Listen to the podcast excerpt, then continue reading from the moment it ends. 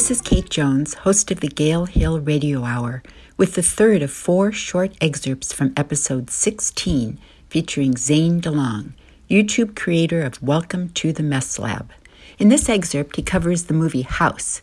He also talks about Great Walls of Cinema and the appeal of Brigitte Nielsen. I thought that your comments about House were absolutely terrific. This yeah. film is about confronting your demons from the past. Would you please talk about it? Yeah. Um. So yeah, House is that it's a, it's the movie House in the made in the '80s uh, as well. It's a horror comedy, um, starring William Katt and um, uh, uh, uh, uh the guy from Cheers. Oh yes, God, the guy who played Norm. Right. Yeah, him. Um, yes. Uh, and uh, like it's got it's got all it's another one like you know star-studded sort of uh, things um, but william katt is an author. He uh, is writing about his experiences in the vietnam war uh, but he's a horror novelist but he's like now this is what he's transitioning to and his fans aren't really happy. Um, there's a good joke about it where um, the uh, his publisher says people are sick of hearing about the Vietnam War. They want to hear a good horror story, like as if that wasn't enough horror, right? yeah, right. Um, and uh, yeah, he he buys a, an old house um, from his uh, aunt who passed away, and um, then he decides to write in isolation there.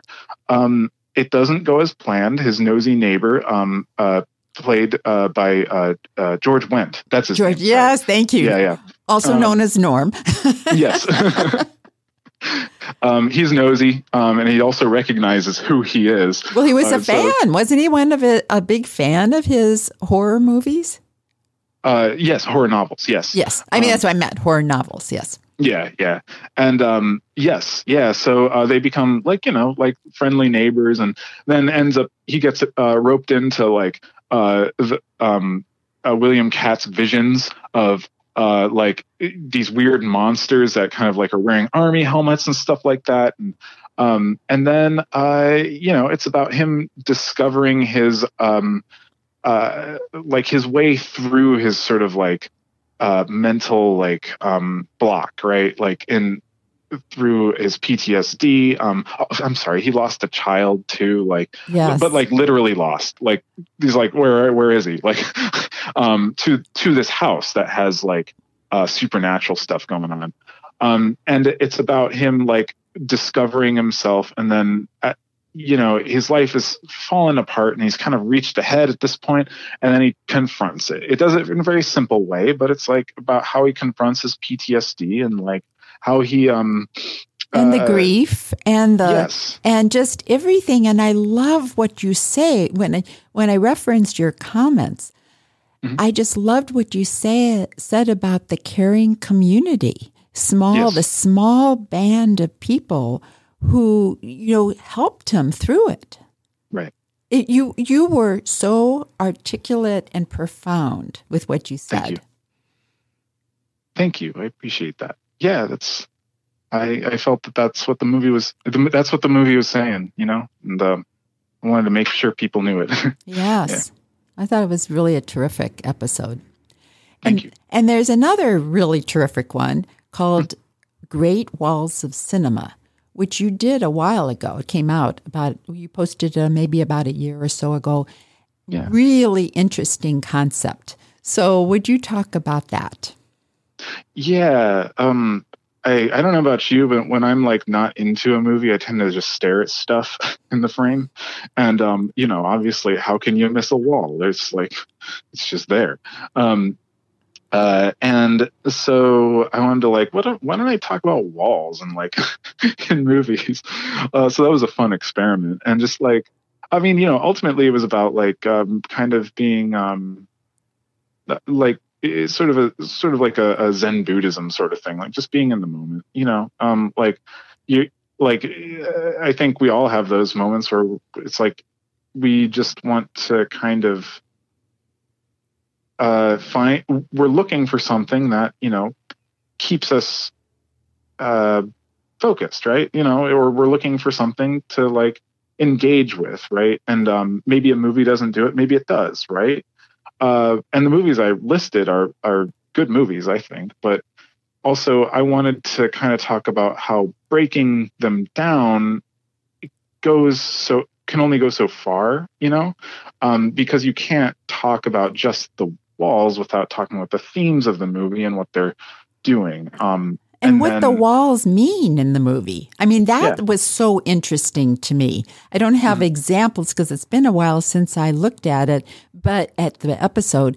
But um, I just thought you really talked about why the um, what cinematographer you did what you know that person did you know with the yeah. walls and i like that so much thank you yeah um i mean uh, to, for for the listeners to give an example one i did was possession um which uh, uh andrzej Żuławski, the uh, polish director made a movie in the 1980s um uh uh with uh um Sam Neill, the Jurassic Park guy before Jurassic Park. Um, and the way they use walls is like there's a clean wall, uh, they're messy walls, but like um, people's lives are in chaos. And so, like, there's kind of this aspirational quality of like, uh, yeah, the clean wall versus like a, a, just you know these kind of sterile environments with these clean walls and like um, uh, and but they're like arguing and they're like hurting themselves doing it and like uh, and so I use that as a comparison point to talk about like sort of the like a rift in um, how people see themselves and how people see their environment. Yeah. Wow, that's good. So anyway, I remember that as being really quite stunning uh, throughout the entire episode, and your once again your commentary commentary was so interesting. So Anyway, so t- let's talk about Domino, which mm-hmm. so far has the most views of all your movies from the deep. There's a reason for that. So please tell us. yeah, so Domino is a spunky little Italian movie uh, starring Brigitte Nielsen, um, and you know the model and uh, later action star from the '90s.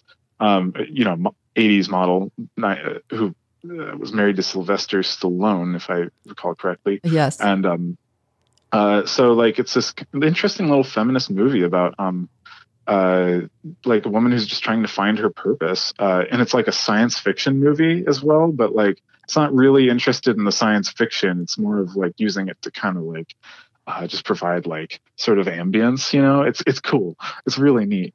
Um, and uh, I think, and speaking to your point of why it has the most views, I, I recall at one point uh, I was able to see like what people were looking up and why it brought it brought them to the, the video, and it was like Brigitte Nielsen hot. Uh-huh.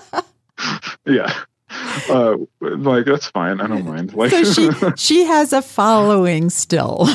yeah, right. Clearly, people wanna people wanna see whatever she's in. I think that's terrific. Yeah, it's funny. and maybe you know they'll also watch the entire uh, little feminist movie and get some ideas from that. I think that's a that's excellent. Yeah, yeah. It's a you know, it's a neat little movie, and um, I, I would recommend it. You know, it, it's it's another one of those kind of messy movies, but like it's it's a good one. It, it does it, it it's good at saying what it's it's uh, going for. This is Kate again.